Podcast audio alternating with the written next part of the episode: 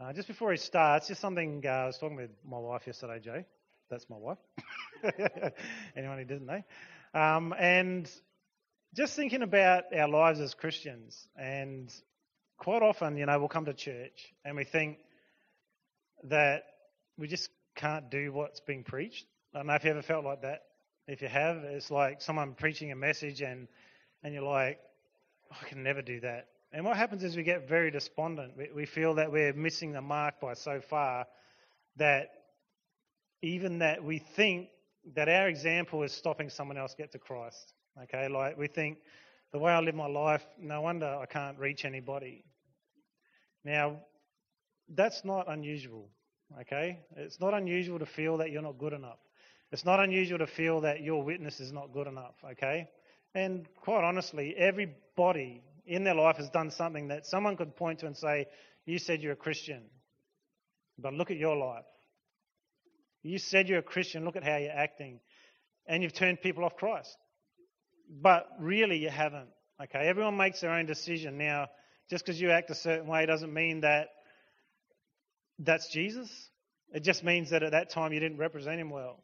And sometimes we get into that point where, like, well, it's just too hard. And every time I come to church, they preach about how he should be acting, and I'm not acting like that. And, and you feel like you're just useless. It's not uncommon. That's Satan's strategy to pull you away from Christ. Okay? And when you think about a hypocrite, like quite often we think it's somebody who, um, well, we know it's somebody who does something that is opposite to what they say. But the old hypocrite had a mask and in a play, they'd play different parts. So they'd have one mask on and one mask off. So what's God, God saying in that? He's saying, yes, you do miss it sometimes during the week and you don't represent Jesus Christ well. We want to represent him better, right? Absolutely. But I tell you what, God doesn't want you to do is put a mask on and say, on a Sunday, it's all right, I'm going to be this other person. He wants you to take that mask off, open up your heart, open up your soul, and not try and pretend you're somebody who you're not. And let His word actually cut in. You know, there's a knife. Knife. You know what knives are? Everyone does. Now, a knife. If I said to you, I would let someone come up with, with a knife, you'd probably go, "What the heck?" I tell you, who's got a knife? A surgeon. And they cut to heal. And it's the same with God's word. It cuts to heal. And what we can do is put up a barrier because of our own I guess, issue with our own life, put up a barrier against that word because we're sort of hard in our heart thinking, no, it's never going to work in my life. I tell you what, you take that mask off, you let that word get in there because it's designed to cut, it's designed to wound, it's des- designed to destroy what Satan's trying to do in your life, but it's also designed to cut out the things that are hindering you in your faith walk. Okay? So I don't know, I just feel like that what Isaac's got to say this morning, I just felt very strongly that whatever it is, I hope I'm right, but, it, but it's meant to cut in. And you're not meant to sit there and not change. And when he gives the altar call, if that's you this morning, I don't want you to put up a barrier, excuses, you know, oh, what, what will people think? I want you to come up because the Spirit of God is here to do something, to perform some surgery in your life this morning. Okay. Right on, Neil. yeah, I just got a really powerful sense this morning in preparing this word as I just sort of sat in prayer that it felt as though people were going to come this morning and they were going to have just a host of heavy weights on their life that they're walking in with. And I felt like God this morning wanted to remind you of the power of His presence this morning. That He wanted to remind you what it is to encounter God and have Him take from your life what it is that's holding you back. The presence of God is real special. It's a real special place that you can go to quietly with God where you encounter His very power. During the week, Wednesday, I work at a youth drop in center. There's a young guy that came in there and he's really excited to show me some photos that he'd been taking. He's a bit of a, I don't know, wannabe sort of photographer. Anyway, flicking through these pictures that he'd taken mainly of himself, selfies. I was just sort of smiling. Good, good. Another one of you. Good, good, good. Anyway, there's one particular shot of him that had, it was like a, uh, it's like the sun was behind him, and I could sort of see a silhouette of his body there. And I looked at the photo, and it was like, something clicked in my mind, and I looked at it, and like God wanted me to look deeper into the picture and to get something out of it for this morning. So I sort of looked at it for a while and thought, there's something about this picture God wants to talk to us about this morning. And I could see the sun, and it was radiant in the background, like in all of its power and splendor, the sun was radiant in this picture. And I thought, it's magnificent.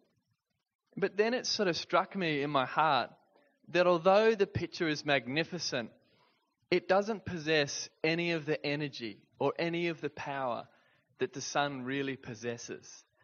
And I feel like I feel like so often us as Christians are the same with God. That we see pictures of the sun and we read encyclopedias about the sun's power and ability to change things. We know about solar panels and about the fact that if you hold them up towards the sun, they can power things and they have energy. And we know all of this knowledge. We see things, we read the Bible, we hear worship songs, we know about God, we know what God's like. But at some stage, we have to open up the front door and step outside into the real power and majesty of the living God the place where you really feel the radiance of the presence of God, where the power that can really recharge your batteries and change your life, we begin to encounter it. And I feel so often as Christians, we do everything but be still in the presence of the Most Holy One. We do everything but. We read the Bible, we attend church, we tithe, we listen to worship music, we listen to great speaking, and we do everything but withdraw from the world, go into a quiet place, bow a knee, and encounter the sovereign presence of the living God. And yet, day in, day out, we go through life complaining about its burdens. Oh, I feel so tired. You know, I hate the sickness in my body. I hate the fact that I haven't got enough money for my bills. I hate this anxiety. It never leaves me. It's always in my heart and I can't walk away from it. I can't seem to shake this feeling off, and I don't know what to do about it. God's saying this morning, we need to remember the power of His presence. You sit in the presence of God, and He begins to shift everything inside you to change. It says in Psalm 91, it says, Those who live under the shadow of the Most High will find rest in the shadow of the Almighty. This I declare about the Lord. He alone is my refuge, my place of safety. He is my God, and I trust in him. For he will rescue you from every trap and protect you from every deadly disease. He will cover you with his feathers. He will shelter you with his wings. His faithful promises are your armor and protection. Do not be afraid of the terrors of the night, nor the arrow that flies in the day do not dread the disease that stalks in the darkness, nor the disaster that strikes at midday. Through, though a thousand fall by your side and ten thousand are dying around you, these evils will not touch you. Just open your eyes and see how the wicked are punished. If you make the Lord your refuge, if you make the Most High your shelter, no evil will conquer you, no plague will come near your home. For he will order his angels to protect you wherever you go. They will hold you up with their hands so that you will not even hurt your foot on a stone. You will trample on lions and cobras. You will crush fierce lions and serpents under your feet. The Lord says, I will rescue those who love me, and I will protect those who trust in my name. When they call, I will answer. I will be there in their time of trouble. I will rescue and honor them, and I will reward them with a long life and give them my salvation. If you make the Lord your refuge, if you make the Most High your shelter, no evil will conquer you. That passage of Scripture is full of every promise you could ever want in life about how God can move into your circumstances and begin to change what's happening in your life. You need to learn to host the presence of God in your life. You need to learn to entertain the Holy Spirit. You need to learn to take the time to withdraw from this world and enter a still place with God. Yes, we're willing to give God everything but our time. Everything but our time. Everything but sitting still before mighty God. David said, I would awake in the dawn with praises unto God. He would rise early and stand before the majesty of God in the morning. He would make the time. And because he made the time, all of these promises came before him. In battle, thousands and ten thousands would fall either side right next to him, but nothing would touch him. Because he's a man, not only a warrior, but he was a man that would stand in the very presence of God and allow God's radiance to pour down upon him and recharge his batteries. Just as solar panels collect the sun's rays and recharge solar batteries, we too are the same with the Holy Spirit.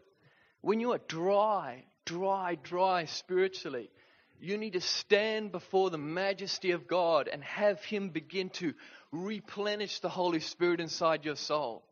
Replenish, replenish, and it starts to overflow again and affect your life and the lives of those around you.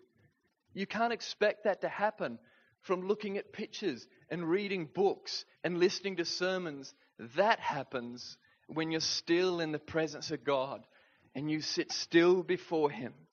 He knows everything in your heart, every secret thing, everything that's out in the open. He knows you intimately and He desires relationship with you.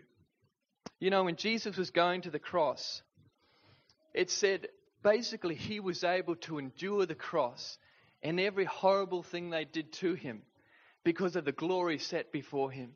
You know what that glory is talking about? Us. Relationship with us. It said he was able to endure the cross and every horrible thing that would come against them because he knew when I go through this, I can meet one on one with these people. That's the glory set before him, and it made him able to endure anything just to meet with us because he saw each one of our faces and knew if I can only endure, I'm no longer going to be held back from meeting with them and I can come and meet them face to face. If we don't meet in the presence of God and we don't meet with the Father, the most holy one, there's no point in Jesus coming. There's no point. The whole reason Jesus came was so that he could tear that curtain in two and so that you could stand before his radiance because of Jesus. I don't care what the enemy says about you, it's a lie. What Jesus did on the cross was an eternal thing, it was significant. He washed you clean of every sin. He placed that robe of righteousness on your back. If the enemy is saying you to, to, you this morning that you're unworthy, that God has seen the sins in your life and you can no longer approach God, what a lie. Of course, Satan would want to say that. He wants to nullify everything Jesus ever did. Jesus died so that you could have intimacy with God. If Satan can prevent you from going into the very presence of God, standing in the radiance of majestic God and having Him recharge you, He's going to prevent you reaching the world around you. Bill, jo- Bill Johnson's one of my favorite preachers, and he preached this a little while ago. He said, Our greatest privilege in life is to learn to be a person that God will rest upon. He is in all of us by covenant and will never leave, but He is not upon all of us. The challenge we face is to learn to be people who host the presence of the Lord. Our greatest calling in life, while He is in me for my sake, He is upon me for yours. When the Lord rests upon a person, there is an actual atmospheric change that takes place wherever that person goes. It is our own faith as our own faith increases in conjunction with our realm and authority and responsibility, we are allowed to carry greater weight of the presence of God into an environment. The reach of His presence, His transforming nature, changing the climate that people live under. So, all of us by covenant have the Holy Spirit naturally. But what we need to do in our life is we need to create a lifestyle that hosts the very presence of God. If you're serious about this walk, you have to start to shift things in your own home life, in your own personal life, that entertain the presence of God. Things that he looks down on and begins to smile, and his radiance comes in and begins to manifest in different ways in your life. You cannot expect a weighty presence of the God on your, on your life if you willingly do things in your life that are contrary to the Word of God. It's not going to happen. It's not going to happen. If you hunger and thirst for the presence of God on your life that other people might have, something that begins to change atmospheres. You walk into a workplace and people are aware of the presence of God on your life. They're aware of something different and it begins to draw questions out of them, begins to draw, they, they ask you about God because for some reason they know God is in you and the ability to change things is in you. If you want God's presence to operate in your life like this, you need to begin to look at your life and change things. We live in a society that spends a lot of their time in front of screens like this, phones, TVs, time wasters. God beckons that we come and sit in His presence, and we live in a world that distracts us from it every day.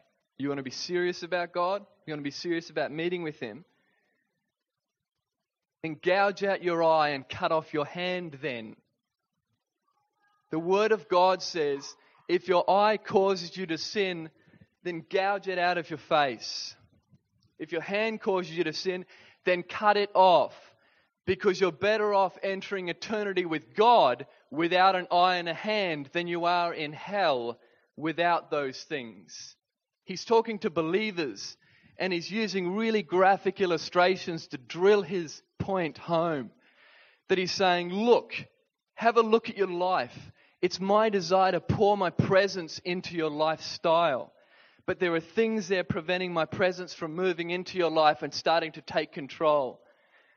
You whinge and you complain about the fact that this anxiety grips your heart. You can't sleep properly at night time. There's not enough money to pay the bills. Where's the blessing of God in my life? And you need to start to look at your life again afresh and understand that God loves you. God loves you.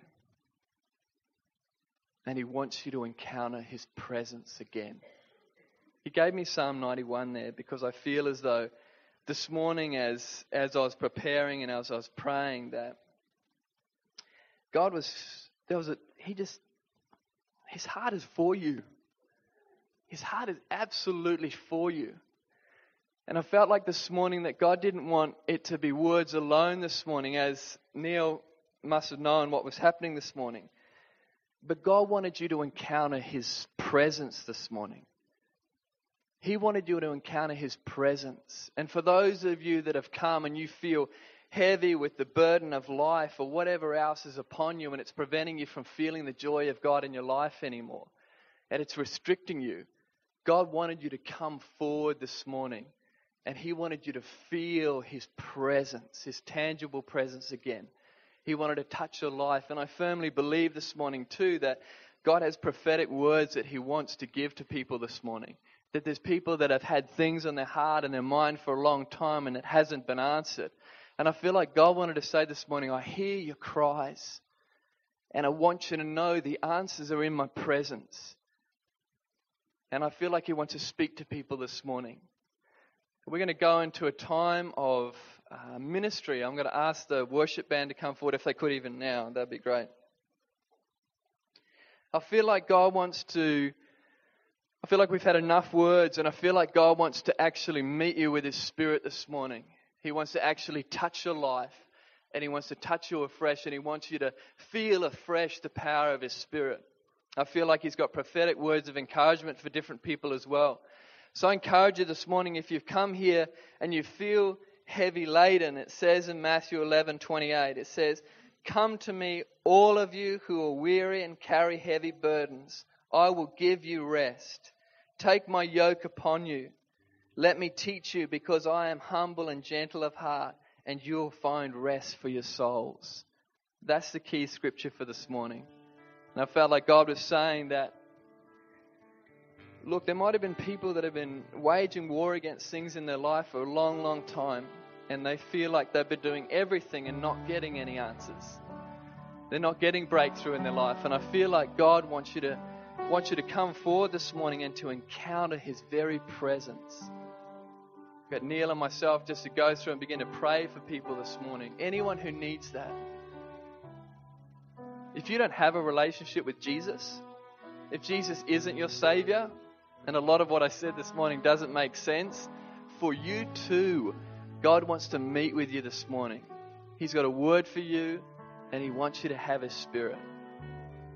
So if that's you this morning, I just ask anyone who feels heavy laden, who feels as though they've got unanswered questions or unanswered prayers, God this morning wanted you to come forward and to be prayed for and to receive a word and a touch from God this morning.